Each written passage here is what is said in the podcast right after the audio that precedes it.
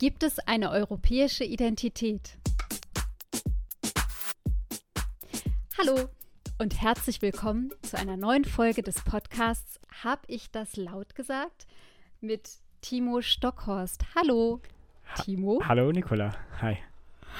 Du bist da auf einem Campingplatz und ihr könnt euch nicht vorstellen, wie ich mit Timo gerade mitleide. Ja. Er sitzt gerade in einem Campingbully und hat gefühlte 80 Grad zu verarbeiten und wird gerade gar gekocht. Also quasi das Vorgespräch war jetzt eben schon richtig anstrengend. Es, Timo. Es waren, es waren sechs Minuten Vorgespräch. Ich gucke gerade auf die Uhr. Ich kann, ich kann nicht mehr. Äh, aber ich muss. Jede Minute. Ja, jede Minute wird anstrengend. Aber ich muss hier sitzen, weil ich habe halt keinen anderen Platz und sonst ist wirklich überall zu laut. Und also, falls man jetzt irgendwie mal einen Hund bellen hört oder Kinder schreien oder, ja. oder irgendwas anderes, dann ist das hier bei mir auf dem Campingplatz in Österreich. Schöne ja, das Grüße. ist Sommer, Sonne und live. Äh, österreichischer Campingplatz. Bei mir könnte es auch Hundegeräusche geben, Kindergeräusche. Ich bin zwar nicht auf dem Campingplatz, aber äh, in einem Haus, das in einer Spielstraße liegt. Auch schön. Haben wir heute mal so ein paar Geräusche. Und zum Glück fühlt es sich sommerlich an, zumindest für uns, die wir in diesen Regionen hier sitzen. Mhm. Ähm, und ich freue mich, dass wir heute äh, eine neue Folge aufnehmen. Und habe aber von dir schon gesagt bekommen, es gibt Nachreichungen. Genau. Und die müssen wir vor, gibt es eine europäische Identität, äh, vor meinem Thema quasi noch klären. Ja, genau. Jetzt kommt äh, die Nachreichung. Willst du mal loslegen? Ich leg los. ähm, ich glaube, es waren vier Stück, wenn ich mich nicht irre. Ich habe tatsächlich nicht, nicht mehr reingehört. Äh, ja, wie, wie, hieß denn unser, wie hieß denn unser letzter Podcast? Ähm, Zukunft Europas, ne? Haben wir so. Europas Zukunft. Bitte? Zukunft Europas oder Europas Zukunft? Zukunft Europas. Du warst gerade so schwer zu verstehen. Ja. Aber ja, Zukunft Europas. Es ging um Orbans Vorschlag und wir sind seine sieben Punkte. Genau. Ja. Sieben Vorschläge sind wir durchgegangen. Ja. Also ich fange einfach mal an mit der, mit der ersten Nachreichung. Das war natürlich äh, klassischer Fehler von mir, ähm, nicht zu wissen, welche Fraktionen im Europäischen Parlament das waren. Also äh, derer die 16 Parteien, die es unterschrieben haben, letztendlich angehören. Das ist natürlich die äh, EKR, die Europäer äh, der, der Konservativen und Reformer, so heißen sie. Und das andere sind äh, die Identitären, ähm, das, die heißen ID. Und äh, das sind natürlich diejenigen, die da drin sind. Orban war ja vorher, seine Fidesz-Partei war ja vorher bei der EVP, da ist, sind sie ja quasi ausgetreten und jetzt sind sie zu den EKRs. Und die Ideen sind auch weiter rechts, also die Identitären. Dann die zweite Nachreichung war, äh, federführend war ähm, tatsächlich ja. äh, Orban zusammen mit Salvini und Kaczynski. Die haben sich getroffen im äh, April. Salvini ist Italien, genau, die Lega, Lega Nord. genau. Mhm. Und mhm. Kaczynski. Und Kaczynski ist Polen. Genau, Peace. von der Peace-Partei. Mhm. Und äh, die haben das federführend gemacht. Ähm, ich glaube, da unter diesen dreien war es ebenfalls Orban, der halt die Federführung hatte. Ähm, und dann, wie gesagt, die, die 16 Parteien. Das, das wäre die dritte Nachreichung gewesen. Aber ich habe wirklich nicht gefunden, jetzt welche 16. Aber es ist, ist aus Spanien, aus Griechenland, also die, die Fox, äh, mhm. die, wie heißen sie, die Morgenröte und so, und aus Dänemark, aus mhm. Finnland, also wirklich aus äh, mhm. quasi fast allen Ländern. Vierte Nachreichung. Mhm. AfD nicht. AfD nicht. Und äh, ich habe natürlich den auch wieder ein, einen, einen großen Kardinalsfehler gemacht. Ich sagte, die AfD hätte nicht in ihrem, äh, in ihrem Parteiprogramm stehen, dass sie austreten möchte. Aber das haben sie ja wohl ja. beschlossen. Ich bin ja natürlich ich Idiot. Auch, auch dieses, dieses aktuelle Wahlprogramm steht genau. es wieder drin. Ja, die hatten ja ihren Parteitag. Weil da warst du dir nicht ja, sicher genau. über das aktuelle. Ja, genau. Und, ah. Und, äh, naja, du hattest das ganze Wahlprogramm noch nicht gelesen, hast das jetzt in deiner ersten äh, äh Urlaubswoche halt nachgeholt. Genau, richtig, richtig? ja, richtig. Und ich habe dann auch ein Interview gelesen mit Jörg Meuthen, der, ist, der sitzt ja auch im Europäischen Parlament und ist ja auch irgendwie Vize der AfD und egal, die haben ja auch irgendwie ständig Beef. Und er hat die Vermutung geäußert, dass sie ähm, nicht äh, mit unterzeichnen, eben weil sie raus wollen aus der Europäischen Union. Und wenn okay. Deutschland tatsächlich aus der aktuellen Europäischen Union austreten würde, dann äh, mhm. wäre ähm, dann wäre ein großer Nettozahler ja nicht mehr dabei. Und der große Nettozahler ist halt Deutschland und eben weil gerade ähm, Ungarn und Polen extrem von den Finanzzahlungen, die wir quasi direkt von Deutschland bekommen, also halt, halt die, die Polen und die Ungarn direkt bekommen, auch von Deutschland ja. über die EU. Äh, das wollen sie halt nicht. So, sie wollen halt schon, dass Deutschland drin bleibt und sie wollen auch schon in der EU drin bleiben, aber eben nur davon profitieren, wie wir es eben auch schon gesagt haben. So. Und, und wie wir das in diesen Vorschlägen quasi so rausgearbeitet haben, welche Art von Europäischer Union ähm, sich diese Parteien so vorstellen. Genau. Ah, ist ja interessant. Das ist ja ganz schön taktisch auch gedacht. Ja, klar. Und da bin ich mal gespannt. Also, äh, Natürlich. vielleicht, Mhm. also die haben jetzt im September nochmal, äh, wie heißt das, so eine Klausurtagung in Warschau. Ähm, Mhm. da, also das war auch die Aussage von Jörg Meuthen, er wäre ähm, gerne dabei, falls diese 16 Parteien eine neue Partei quasi gründen oder halt eine neue Fraktion, je nachdem, was die dann halt vorhaben, wäre er gerne mit dabei. Ähm, aber da ja, mal gespannt. Also wenn sie tatsächlich jetzt auch noch eine neue Fraktion oder eine neue Partei gründen, einige sind da auch schon gegen, aber egal, da können wir noch mal anderes Mal drüber sprechen, wenn es soweit ist. Das beobachten wir einfach. Genau, wir beobachten das, weil sonst reden wir ja wieder zu viel über das, das alte Thema. Das neue Thema, europäische Identität, da bin ich ja gespannt, wieso du da, was da dein Aufhänger ist. Ja. Warum ich das mitgebracht habe, das verrate ich dir. Ja, weil grundsätzlich könnte man jetzt sagen, oh, schon wieder ein Europathema. Mann, warum Timo und Nicola? Na, ich kann es euch erklären. Äh, ich habe gestern äh, auf Deutschlandfunk einen Kommentar gehört äh, von der äh, Politikwissenschaftlerin Sophie Pornschlegel. Und die äh, ist uns zumindest schon mal begegnet, weil wir mit ihrer, ähm, ja, mit ihrer, wie sagt man das denn? Äh, Kollegin, Mitstreiterin. Ja, Mitstreiterin, vielen Dank für dieses Wort. Mit der Mitstreiterin Susanne Zils ähm, haben wir schon mal gesprochen im Podcast Sichtweisen mit Susanne Zils. Die beiden haben nämlich die, ähm, diese Initiative gegründet, Values Unite und für politische Bildung innerhalb der Europäischen Union. So, und Sophie Pornschlegel hat jetzt also einen Kommentar eingesprochen gestern äh, für den Deutschlandfunk Kultur und hat dort äh, gesagt, europäische Identität ein Phänomen der deutschen Oberschicht. Und da habe ich so gedacht, aha, ja, jetzt echt? So, und dann ähm, habe ich da erstmal so zugehört und habe mir den dann später auch nochmal durchgelesen. Also, sie sagt zum Beispiel, Timo, dass äh, man sich besonders in Deutschland äh, statt als deutsch zu definieren, lieber als europäisch bezeichnet. Ja? Und sie findet das halt ziemlich falsch und auch elitär und möchte eher äh, an der Vorstellung arbeiten und daran weiter äh, denken und arbeiten, was denn jetzt eigentlich Deutsch sei und so eine offene, weltoffene, ähm, äh, zugewandte, positive deutsche Identität ähm, quasi etablieren oder auch daran arbeiten, als jetzt einfach so zu sagen, na, ich bin halt europäisch.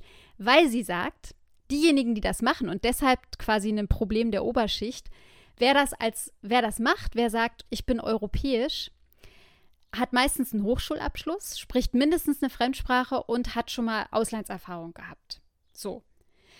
Und da sagt er, sagt sie, das ist doch total exklusiv. Also sie macht da eigentlich so ein, so ein soziales Milieuthema von. Ja. So, damit starte ich jetzt erstmal. Damit startest du. Sollte dir mal reichen, um, um in unser Gespräch hier Ja, einzusteigen. klar, Timo, klar. herzliche Einladung. Dankeschön, ja, das reicht, das reicht natürlich. Äh, ich fange ich fang einfach mal direkt an. Also sie hat ja quasi uns beide beschrieben, ne? Ja, So, grundsätzlich. Fühlst ja. du dich denn europäisch oder bist du eine Europäerin? Ja, aber tatsächlich ähm, würde ich sagen, nicht gleich als erstes, sondern wenn mich jemand fragt nach einer nationalen oder sonst wie Zugehörigkeit, ist mein erstes, ähm, dass ich immer noch antworte, well, I'm German, ich bin Deutsch. Mhm. Je suis allemande. Mhm. So. Mhm. Ja, das wären jetzt die drei Sprachen, auf denen ich das sagen kann. Und, ähm, und wenn das Gespräch oder der Austausch weitergeht, dann kommen da natürlich auch europäische Werte mit rein oder dann gehe ich auf die ein oder dann spricht man darüber. Aber mein allererstes ist immer, ähm, ich bin Deutsche. Und du? Ja, ähm, ich, also ich, ich antworte einfach mal so ein bisschen äh, äh, dreifach oder ich probiere es. Also in der Politik, äh, wo ich mich ja auch quasi so ein bisschen äh, befinde, ähm, da ist das so tatsächlich, äh, naja, so ein typischer, ich sag mal, typischer Politiksprech zu sagen, ah ja, ich bin Europäer. Äh, und ich Mhm. bin Deutscher oder, oder beziehungsweise ich bin Europäer, der zufällig in Deutschland geboren ist und dann auch noch jetzt äh, Saarländer oder irgendwie sowas oder halt andersrum. Ich bin Saarländer, der, der Mhm. Deutsch ist und äh, halt Europäer und letztendlich bin ich noch Weltbürger. Niedersachse, Ja, Timo. genau. Da geht es ja schon los, ne? Richtig. Das heißt also, das ist schon, also ich habe das schon sehr oft erlebt. Das ist so ein typischer Politiksprech.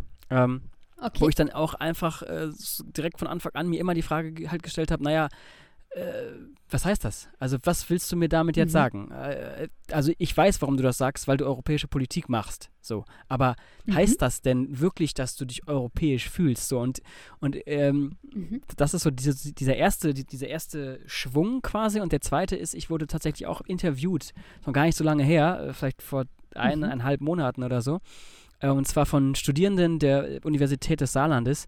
Äh, da gibt es auch okay. die Europawissenschaft aus äh, Bereich äh, Oh, ich weiß gar nicht. Ich glaube, das war jetzt Kulturforschung, also so aus dem Bereich Kultur. Und da wurde ich auch interviewt mhm. und da wurde mir quasi auch anhand von 12, 13 Fragen, also es war dann ein qualitatives Interview, kein quantitatives, ähm, die, ähm, die Frage halt gestellt. Also ne, durch mehrere Fragen, aber halt schon diese Frage. Und die habe ich dann natürlich, ich, ich, kann jetzt die Fragen nicht wiedergeben, aber das habe ich halt auch so ein bisschen. Nee, hast du mal eine Beispielfrage? Ja. Dass ich mir das vorstellen also die, kann? die eine war halt tatsächlich, also fühlst du dich als Europäer? So. Und da habe ich dann, Aha. ich habe, ich bin halt so wie ich bin, ich habe da natürlich äh, weder Ja noch Nein, sondern ich habe halt erstmal ausgeholt. Und ähm, ja, und das finde ich halt, äh, ich, man kann es nicht einfach beantworten, weil halt die gleichen, An halt die gleichen Fragen, die ich gerade eben gestellt habe, äh, quasi dir, die gelten ja auch dann für mich. Ähm, und, mhm. und, und, da will ich halt sogar noch, ja, aber ne, ich lasse erstmal so stehen erstmal. Äh, genau, weil, weil die, ihre These ist ja, dass ähm, sich als europäisch zu fühlen oder eine europäische Identität zu haben, hätte etwas mit dem Geldbeutel zu tun. Stimmst du dieser These zu? Naja, also das jetzt so, äh, so ganz pauschal zu sagen, finde ich halt schon äh, sehr stark, weil das ja dann quasi mhm. impliziert, alle, die nicht diesen Geldbeutel haben, äh, die die würden vielleicht ja lügen, also ich, ne, ich mache jetzt auch eine Hypothese, die lügen ja vielleicht oder die mhm. wissen gar nicht, was das heißt oder die können sich damit gar nicht, also halt, das mhm. stimmt nicht. Das würde ich jetzt so, so als erstes ähm, sehen. Aber mhm. äh, ich glaube schon, das ist tatsächlich was mit der Frage von Mobilität zu tun hat. Und mhm. Mobilität hängt nun mal leider auch mit dem Geldbeutel zusammen Am und mit dem soziokulturellen. Geld, den man zur Verfügung genau. hat, ne? Ja. Ähm, und ich würde halt sagen, also mich hat das, also mich hat mein Erasmus-Semester schon stark geprägt. Mhm. Ähm, aber auch jetzt irgendwie nicht dahingehend, dass ich jetzt halt sagen würde, ah ja, wegen meines Erasmus äh, bin ich jetzt plötzlich Europäer, sondern eigentlich war da immer so klar, naja, äh, die, also es war eher so ein bisschen klischeebehaftet. So, ne? Also die Spanier mhm. sind immer viel zu spät, die feiern gerne super laut. Die Deutschen sind viel zu pünktlich, äh, so ein bisschen Spaßbremse und, und wenn sie erstmal trinken, dann drehen sie richtig durch. Also weißt du, das war so richtig, das war so richtig klischeebelastet. Ähm, mhm. Und natürlich im Nachgang, da, wenn man nochmal drüber nachdenkt, da kommt dann schon, naja gut, also, aber im Grunde sind wir schon alle ziemlich gleich. Gleich im Sinne von Rechten, ähm, von unserer grundsätzlichen Kultur, von unserer grundsätzlichen Art und Weise, wie wir denken. Ähm, und im Nachgang, da kommt man halt irgendwie schon diese Einigkeit in Vielfalt, so heißt es ja auch quasi so ein bisschen in der Europäischen mhm. Union, das kommt äh, schon irgendwie zutage. Und das Zweite ist tatsächlich, das finde ich interessant, das hat mir auch irgendwie meine Zeit in der Europäischen Akademie Otzenhausen gezeigt, wenn man mit Leuten von außerhalb Europas spricht mhm. wie die äh, einen sehen, wie die mit einem sprechen und auch über einem oder auch das Land oder halt mhm. eben den Kontinent. Ah, you're European. Ja, das und ist da so ist you're European, right. und dann wird erstmal gefragt oder gar nicht so sehr äh, differiert, also so unterschieden zwischen jetzt zum Beispiel den Deutschen oder Dänen. Ich habe äh, zufällig die Teenie-Komödie Pitch Perfect geguckt. Ich weiß nicht, ob das jemand kennt. Da singen junge Leute so A cappella Musik. So. Ja, Timo, guck mich nicht so an. Der guckt mich gerade an, das ist der Hammer. Also, von wegen böse gucken, ne, Timo? Ähm, Pitch Perfect. Und da wurde zum Beispiel, da haben dänische Sänger und Schauspieler Deutsche gespielt die aber, also das war total, das war, das war einfach, das passte überhaupt nicht zusammen. Wenn man, wenn man Deutsch ist, dann sieht man, naja, das sind halt keine Deutschen, sondern das sind die Dänen. Ja. Aber die würden, wurden im Klischee Deutsch dargestellt im Sinne von martialisch, äh, total Spaßbremse, wie du hm. sagst, wenig Humor, aber absolut akkurat und so richtige, so, so Performer ja. und naja, es war, war alles total übertrieben. Aber ja, es hatte den Blick nicht auf die einzelnen Nationen aus amerikanischer Sicht, sondern halt, well, it's European. Genau. Fällt mir nur dazu gerade ja. ein. Ich würde ganz gerne noch mal ganz kurz auf dieses Geldbeutel zurückkommen. Ja. Weil das ist ja eine, eine These, die sie reinstellt. Und du hast das Ganze jetzt eben so ein Stück weit beschrieben im Sinne von, na, so absolut ist halt schwierig, das zu sagen. Wir haben an der Akademie aber ja zum Beispiel auch ähm, diese Programme für äh, junge Auszubildende oder Schüler und Schülerinnen, um denen zu sagen, Mensch, hier ist eine europäische Grenzregion und Mobilität, das sind Chancen und Rechte, die ihr habt, um eben ähm, euch zum Beispiel auch als Auszubildende auf den Weg zu machen und mal ein paar Monate woanders ähm, Erfahrungen zu sammeln. Und ähm, da ist ja schon so, dass unsere Kollegen und Kolleginnen sagen, die das machen, Jugendliche oder junge Erwachsene, die jetzt zum Beispiel noch nicht so ähm, einen Ferienprogramm hatten, wo mal zwei Wochen Austausch mit der Schule war oder ähm, wo irgendwie andere Sachen dran waren, wo einfach mal dieses Reisen innerhalb des Euro der Europäischen Union war, dass die oft gar nicht auch so in diese Idee kommen, dass ich könnte ja meinen Horizont ein bisschen erweitern und könnte diese Grenzregion jetzt für mich, für mich nutzen. Ähm, und das, also es hat schon, da ist schon was dran an der mhm. These. Mhm. Sonst hätte sie die ja auch nicht geschrieben. Nee, nee genau. Nicht, ja, ne? klar. Äh, die weiß ja was. Ja, klar, natürlich. Das auf jeden Fall. Aber ich glaube halt, also, da haben wir mhm. auch schon mal drüber gesprochen im Podcast und äh, jeder, der Soziologie Echt? studiert hat, der weiß das. Also, ist es nicht nur der Geldbeutel, sondern wenn man nach Pierre Bourdieu geht, dann ist es das soziale Kapital, das kulturelle, ne? also das sind mehrere Kapitalarten, die da mit reinspielen äh, die letztendlich mhm. wiederum sich auch irgendwie so ein bisschen bedingen. Aber genau das ist es, genau mhm. genau das, was du gerade eben beschrieben hast. Also es ist nicht zwangsläufig mhm. nur das Geld, sondern es hat auch was damit zu tun, sind die Eltern bereits mobil gewesen? Haben mhm. die, ha, haben die mhm. Erfahrung? Hat der Freundeskreis Erfahrung? Also diese Sachen spielen natürlich. Oder gibt die Schule genau, was rein? Genau, all das. Sehr stark was, und sehr, mhm. ähm, sehr prägend. Ähm, wenn sie jetzt aber zum Beispiel schreibt, ich sag dir mal einen Satz, wenn sie schreibt oder sagt, schreibt oder sagt in ihrem Kommentar, Achtung, die Gefahr des Nationalismus gibt es auch, wenn ähm, eine regionale Identität ausgebildet wird. Da sagt sie nämlich, bei einer regionalen Identität verhält es sich nicht anders als mit der nationalen Identität. Es liegt immer die Gefahr äh, der Ausbildung eines Nationalismus darin. Was, was hältst du von der Aussage? Also dem würde ich tatsächlich zustimmen. Also äh, das ist, mhm. glaube ich, auch, ähm, wer jetzt die Folge letzte Mal gehört hat, ähm, so bei der JEF, bei den jungen europäischen Föderalisten, ähm, zum Beispiel auch, das ist, das ist so eine Frage, die immer mitschwingt. Und da versucht man tatsächlich, das ähm, irgendwie aufzulösen. Aber die Gefahr ist halt immer dabei. Also wenn, ne, also ich sag mal, ähm, das ist auch wiederum in der Politik oder auch in der politischen Kommunikation wir Europäer müssen zusammenstehen, um überhaupt auf dem, ja. auf dem Weltmarkt, auf der Weltbühne eine Stimme zu haben. Mhm. Und dieses, mhm. äh, dieses äh, eine Macht sein hat auch dann, auch wenn wir keine europäische Identität haben, letztendlich, äh, wenn wir irgendwann mal ein Staat wären und wir jetzt mal mhm. ein, zwei, drei, vier Generationen weiter sind, so dann ist es einfach mhm. nur eine Verschiebung der äh, halt dieses Gefühls mhm. und dieses ähm, wir gegen die. Mhm. Ja, das sehe ich schon mhm. gefährlich mhm. irgendwie. Ja, mhm. also darauf auch nochmal achten, ne? Genau. Ja, ich, also ich finde es gerade ganz spannend, weil eigentlich sind, sind diese Sachen, die, die jetzt in diesem oder durch diesen Kommentar ähm, so in unserem Gespräch so auch hochkommen, das sind, sind ja schon sowieso die Blaupause zu dem, was wir gestern, äh, letzte Woche zu Viktor Orbans Vorschlägen so auch ein Stück weit diskutiert haben. Ähm, und ich würde ganz gerne auf diese Eingangsfrage mal so gehen, weil das beschäftigt mich. Gibt es eine europäische Identität? Also europäische Werte, ähm, eine Zugehörigkeit, gemeinschaftliche Merkmale. Gibt es das? Oder ist, wie jetzt Orban zum Beispiel und Salvini und Kaczynski und all die, also quasi argumentieren würden, gibt es nur die nationale Bestimmung und Ausprägung und ergo auch nur eine nationale Zugehörigkeit. Ne? Mhm.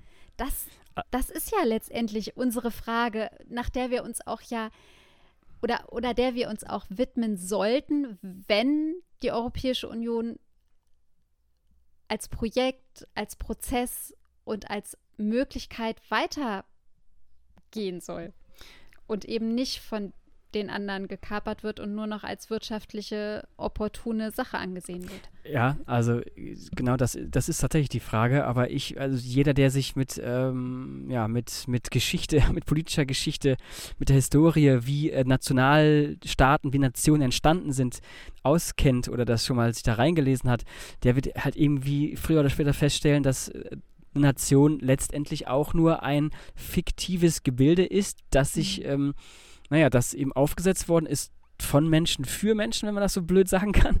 Äh, und, das, äh, und das auf jeden Fall nicht in Stein gemeißelt ist. Also ähm, mhm. ähm, wer jetzt behauptet, ebenso wie Orban, es gibt nur das, es gibt nur die ungarische Nationalität, so, äh, ja, der muss halt Der muss auch erstmal fragen, ne, was ist die ungarische genau, richtig, Identität? Genau, was ist das überhaupt? Ja, also ich denke, klar, mhm. Ungarn ist vielleicht nicht ganz so groß wie Deutschland. Also wir haben ja auch die, also wenn wir uns die Frage stellen, naja, keine Ahnung, fragt mal einen Saarländer und fragt mal einen Bayer die äh, mhm. aber wirklich jemand aus Oberbayern oder keine Ahnung, also die haben ja vollkommen andere ähm, Lebensrealitäten äh, auch. Ähm, und bei Ungarn ist es, glaube ich, nicht anders. Also, ähm, und, und, und daran erkennt man halt schon, dass es halt eben aufgesetzt ist halt was halt wirklich gleich ist, dass wir eben halt deutsch sind aufgrund unseres politischen Systems und dass auch unsere Demokratie halt eben deutsch gefasst ist. Und dadurch entsteht natürlich zwangsläufig, das ist meine Meinung, eben dieses Gefühl, dass ich halt, halt auch eben deutsch bin. Sprache spielt auch eine Rolle, ja, aber auch da, wie gesagt, so viele Dialekte und, ähm, und Akzente, die es in Deutschland gibt, naja, das ist schon äh, ja, aber die Sprache prägt schon. Die prägt, also, natürlich definitiv. prägt, klar, genau. Mhm. Aber ne, mhm. also jetzt äh, fragt mal die Österreicher. Die sprechen auch Deutsch. So. Aber es ist ein eigener Staat, es ist eine eigene Nation, eine, eine eigene Gesch also äh, ja, und äh, früher hieß es Österreich-Ungarn. Also weißt du, das ist ja, das ist ja, es hat ja ständig Veränderungen gegeben. Und deswegen, also mhm. grundsätzlich würde ich äh, also europäische Identität hat was mit den Grundwerten zu tun. Das hatten wir ja letzte Woche zum Beispiel oder schon oft auch. Also was sind diese Werte? Ähm, da, da, gehört Demokratie immer mit dazu, da sind Freiheitsrechte ähm, ähm, äh, mit, mit drin. Wir, wir sprechen ganz oft von Solidarität. Ähm, etc. Jetzt habe ich gerade einen kurzen Filmriss, aber Werte, ja, ergänzt es bitte auch nochmal für euch. Ja. und, ähm, und zur europäischen Identität gehört ja eben dieses Verwobene dieser einzelnen Kulturen Kulturen und Nationen auch nochmal auf diesem Kontinent eben, also dieses Historische, was du eben beschrieben hast, dass eben zum Beispiel die K&K-Monarchie äh, Ungarn und äh, ähm, äh, äh, Österreich geprägt hat in ihrem Sein und sicherlich auch noch ein Teil von Bayern dann halt gleich mit. Und wo war jetzt die Sissi überall und wer beansprucht jetzt die Sissi? Und we wem gehört jetzt Wolfgang Amadeus Mozart? Ist er ein Österreicher? Ja, ist er aber ach, irgendwie auch Deutschland, ja, oder was auch immer. Also es ist jetzt gerade sehr ins Blaue gesprochen, nur äh, ja, wir sind so miteinander verwoben und das gehört, denke ich mal, auch total zu diesem europäischen Kontinent, ergo auch zu dieser Identität oder dass wir so viele Lehnwörter haben in den einzelnen Sprachen, ja.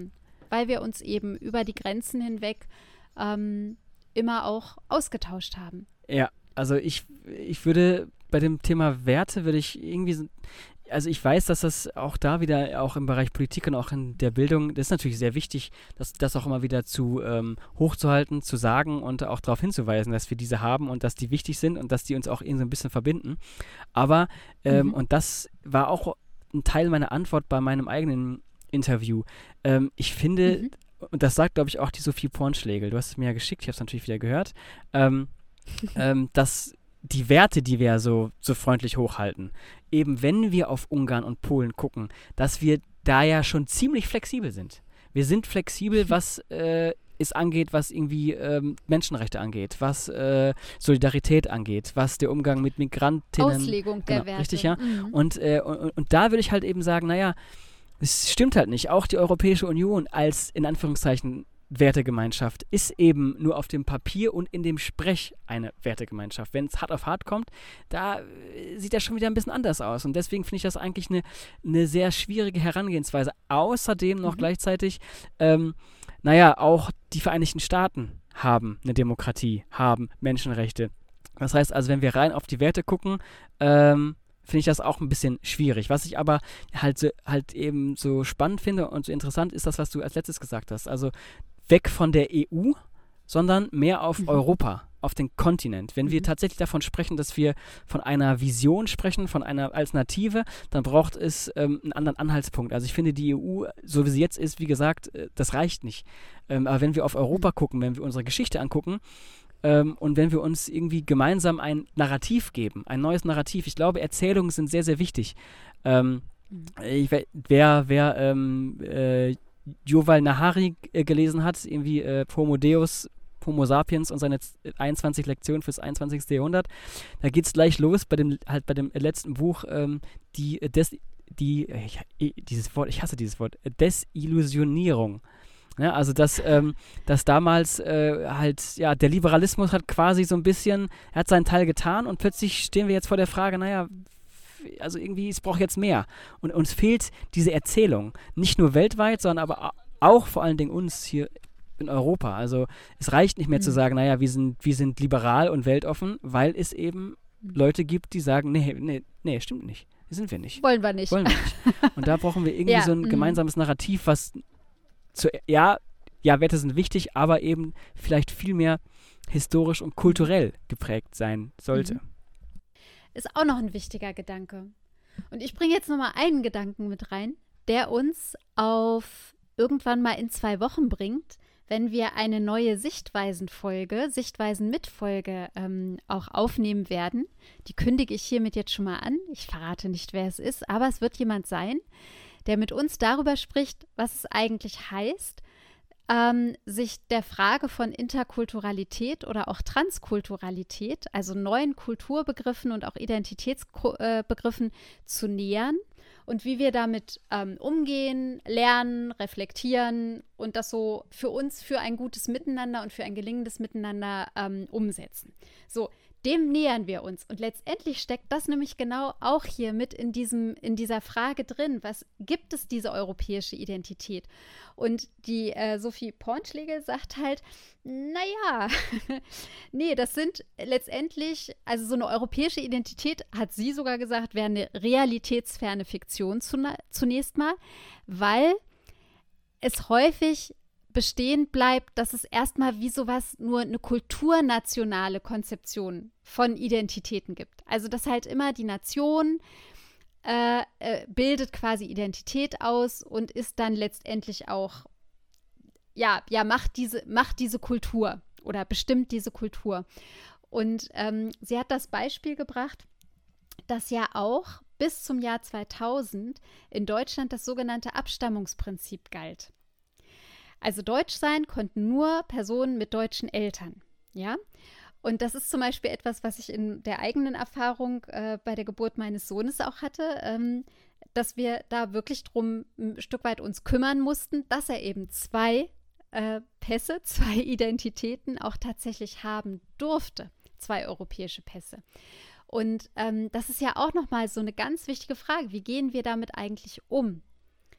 Ähm, wem gestatten wir was und gehört zu der europäischen Identität dann dazu, dass ich nur einen Pass habe oder darf ich eben einen deutsch-französischen haben wie mein Sohn? Ist das nicht auch sehr, sehr europäisch, ja. verschiedene Pässe dann zu haben und so ein europäisch Sein auch ausdrücken zu können? Ähm, ja, ja, das. Äh, nee, ja, genau. Also äh, Identitätsfragen sind ja grundsätzlich, egal auf welcher Ebene man das macht, sind ja sehr, sehr, sehr, mhm. sehr schwierig, sehr persönlich, sehr ähm, naja, auch emotional zum Teil. Und genau, halt, wenn mhm. wir tatsächlich über europäische Identität sprechen, wir haben es am Anfang gerade schon gesagt, dann müsste man eigentlich erstmal die Frage klären, was ist eigentlich eine deutsche Identität? So, und wenn man dann noch mhm. eine Ebene runtergeht, naja, was ist überhaupt mhm. Menschsein oder männlich sein oh. oder weiblich sein? Ja, also, also, das sind ja mhm. alles dann Fragen, die man plötzlich aufreißt und deswegen freue ich mich auch, auch auf das Gespräch, also weil nämlich auch gerade ja. Ich habe mich nämlich, äh, ja, habe ich glaube ich schon mal erzählt oder haben wir auch drüber gesprochen beim Thema Migration. Du hast, du hast ebenfalls gesagt. Also gerade in Deutschland, einem sehr, sehr konservativen, sehr strikten Land, was, ähm, was was den Pass, was die Identität, was Nationalität angeht, ist es sehr, also wir sind mhm. ja schon ein ziemlich, ähm, ziemlich verschlossenes Land. Ähm, und, und, du hast gerade selber gesagt, es ist eigentlich relativ schwierig, eine doppelte Staatsbürgerschaft zu bekommen. Ich würde mich freuen oder wünschen, wenn es in Europa tatsächlich egal mhm. wäre. Man kann auch sieben haben, wenn es sein muss, ist mir egal. Also so, mhm. das wäre tatsächlich, wo man sich eben zu Hause fühlt. Und wenn man tatsächlich. In, ja. Ja. Und ähm, um es nur halt nochmal zu sagen, genau, also halt, also ich ich freue mich auf das Gespräch, das würde ich einfach nur sagen. Ich will jetzt nicht weiter reden, ja. Total. Jetzt habe ich dich auch eben zweimal unterbrochen, weil jetzt gerade so eine Zeitverzögerung hier eben war in unserem Gespräch. Ich würde dazu gerne noch ergänzen, das fand ich immer sehr spannend. Ähm, meine Eltern sind Generation äh, 30er Jahre, da sind die geboren worden.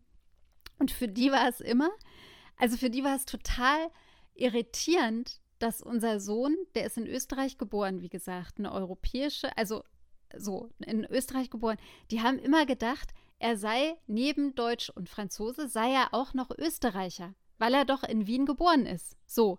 Und da habe ich immer gesagt, nee, auch in Österreich kannst du nur Österreicher sein, wenn beide Elternteile Österreicher sind. Also selbst diese Generation, die ja noch vor der Europäischen Unionsgründung und sowas geboren ist, für die war eigentlich das Europäischsein tatsächlich auch daran gebunden, dass da, wo ich dann halt geboren bin oder dort, wo ich, wo ich dann auch lebe, dass ich dort auch Zugehörigkeiten habe. Das heißt, dort auch meine Identität mit ausbilden kann. Und ähm, diesen Gedanken wollte ich einfach nochmal mit reingeben, dass das letztendlich ja auch nichts ist, was so, was so abwegig eigentlich ist. Aber es ist halt ja. wahrscheinlich politisch doch ist da Brisanz drin, wie wir wissen. Ja da, ja, da ist Brisanz drin. Aber genau das sind halt eben die Sachen, die man ansprechen muss, die man mhm. hinterfragen muss und mit denen man, die man irgendwie auch mal ja. klären sollte. Ne? Also äh, Zugehörigkeit ist, glaube ich, das ist ein, ähm, das ist ein, ist ein sehr wichtiges ein Wort. Spannendes ja. Thema. Ja, ja. Also und wie gesagt, da kommt ein toller Podcast, ganz bestimmt. Sichtweisen mit. Noch im August werden wir den veröffentlichen. Ja, ich, ich freue mich drauf. Ähm, ich mich auch. Und ich würde einfach sagen, vielleicht, Nicola, wir haben ja schon eine halbe Stunde. Ich könnte noch, ich noch richtig viel reden. Ich könnte auch noch mal persönlich über die Frage der Identität sprechen, aber machen wir nächstes Mal vielleicht oder einfach das übernächste Mal. Weil, weil, weil du kochst wahrscheinlich jetzt mittlerweile. Ich schon, koche ne? jetzt, ja. Mir ist, also genau, ich, äh, ich muss auf Dir jeden Fall. ist ein bisschen warm. warm. Ich muss das T-Shirt auf jeden Fall wechseln. Äh, mal, mal gucken. Aber ähm, wo wir hier nochmal gerade kurz sitzen, äh, Nicola, lieber Hotel oder ähm, Apartment? Im Urlaub. Also Apartment, Ferienwohnung. Ja, ja, ja, genau, genau. Achso. Äh, oh, wenn es ein schönes Hotel ist, dann bitte Hotel. Und also wenn das so, so, so schön ist, weißt du, mhm. so, so, wo irgendwie ein besonderes Design vielleicht ist oder mh, hm, wo, wo ein besonderes äh, Frühstück ist oder sowas, ja, dann Hotel ist es. Aber wenn das Apartment schön ist, ist es auch schön. Ne? Ja, das war ich. Oh, das war eine Luxusfrage. Ja, Luxusfrage, genau. Aber ich meine, wir haben ja gerade geklärt, wir gehören zur Oberschicht oder so, ne? Äh, laut, laut Definition. So wie Merz halt. Schöne Grüße an Friedrich Merz, du Arsch. Ne, Spaß, habe ich nicht gesagt. Von, ähm, nee, nee, ähm, von wegen. Ähm, nee, also ich, also, naja. das heißt, du machst es nur daran fest, äh, wie es aussieht? Ja, schon. Ich bin da ein sehr, also ich, äh, ja, ich bin da schon so ein bisschen eigen unterwegs. Jetzt, ja. jetzt habe ich, hab ich mein Mikrofon gemutet und geredet. Also ich muss nochmal wiederholen, tut mir leid. Also wenn beide, wenn beide von der Ausstattung her gleich sind, sowohl Hotel als auch Apartment, was machst du denn dann? Mm, dann Hotel bitte, weil ähm, äh, ich manchmal finde ich dann das Einkaufen und das Kochen doch ein bisschen blöd. Hm. Ich finde das da mal so toll, so bedient zu werden und nicht abwaschen zu müssen und nicht einkaufen zu müssen. Das finde ich toll. ja, ich, ich gut. Also ich bin ja gerade auf dem Campingplatz, das ist ja nochmal eine ganz andere Kategorie. Nochmal ähm, anders. Aber ähm, ich glaube, also bei mir ist auch Hotel. Also ich bin eigentlich, eigentlich bin ich schon irgendwie mal ähm, so ein großer Freund von Apartments gewesen. Ne? Ich spreche extra in der mhm. Vergangenheit, mhm. weil da bist du unabhängig, du kannst kochen, was du willst. Du musst auch ähm, ja nicht immer so viel Geld ausgeben, um im Restaurant irgendwie zu essen oder so. Wenn du dann irgendwie nur Frühstück drin hast oder gar nichts mit dabei hast, dann musst du ja immer noch mal richtig viel Geld latzen. Ne? Weil bist ja meist, bist ja nur, kannst ja nur Restaurant oder Fertiggerichte, wenn du mal irgendwie einen Wasserkocher auf dem Zimmer hast. So. Aber ich liebe es, ähm, da bin ich so ein bisschen schizophren. Ich, ich mag nicht so viele Menschen dabei haben. Das, das finde ich total komisch, wenn so viele Menschen dabei sind. Aber gleichzeitig finde ich es auch mega spannend, Menschen zu beobachten. Weil äh, also jetzt im Hotel, im Hotel genau. nicht so viele Menschen genau, sein. eigentlich nicht. Ja, genau, genau, das ist das ist schwierig, genau. Deswegen mag ich es eigentlich genau, deswegen mag ich es eigentlich nicht, aber ich beobachte gerne und ich mag es auch so ein bisschen dieses anonym sein. Ähm, mhm. und gleichzeitig halt zu beobachten. Also ich war jetzt ja auch in einem Hotel und äh, das ist immer so ein schöner Querschnitt durch die Gesellschaft. Und das ist irgendwie schön zu beobachten. Da gibt es Leute, die immer wieder schick angezogen sind und ich weiß nicht, entweder reich tun oder reich sind und dann, die sitzen dann neben den Leuten, die in Schlabber-Jeans ankommen oder in im Jogger ankommen und dann. Jogginghose. Ja, und das, das finde ich irgendwie so schön zu sehen. Da sieht man ja. nochmal so ein bisschen diesen, diesen Querschnitt und, und was vielleicht wir, wir Deutschen oder wir Österreicher, wir Europäer, wer wir eigentlich sind. Und das finde ich eigentlich schön zu sehen. Und natürlich, ja. Ähm, ja. du hast es auch gerade gesagt, dass ich, ich liebe es, nichts tun zu müssen. Da wird das, das Zimmer aufgeräumt, ge, äh, gesaugt, gewischt, du kriegst neue Handtücher, mhm. wenn du es äh, willst und du musst dich um nichts mhm. kümmern. Also wenn ich irgendwann mal an diesen Status wie, äh, wie heißt er, Udo Lindenberg rankomme, dann, wär, dann würde ich sowas von in einem Hotel wohnen. Also das, äh, Ach, der lebt der da. Lebt da. Ey, das, ist, das ist wirklich mein Traum. Das wäre schön. Das ist dein Traum. Ja, ja Mensch, also hier hiermit äh, Kudos an alle, an alle, die in Hotels arbeiten, im Service. Ja, ihr macht das großartig. Und, äh, ja, das Leben, das Leben für andere mal so ein paar Stundentage einfach richtig, richtig schön macht. Ja. Genau. Ja, genau. Sehr schön. Schöner Abschluss. Ja, genieß deine, äh, genieß deine Urlaubstage noch. Und jetzt haben wir gar keine Kinder und keine Hunde gehört, aber sie sind da. Ja, sie sind da, genau. Ich, und, und ich bin wirklich hier in dem Backofen. Also von dieser Land würde ich sagen, äh, Nicola, vielen Dank fürs Gespräch, vielen Dank fürs Zuhören natürlich. Dir auch. Ähm, schönen Freitag, schönes Wochenende, genießt die Sonne hoffentlich, genießt euren Urlaub, falls ihr welchen macht. Wenn nicht, dann trotzdem genießt eure Zeit. Bis nächste Woche. Ich sag ciao. Und ich auf bald.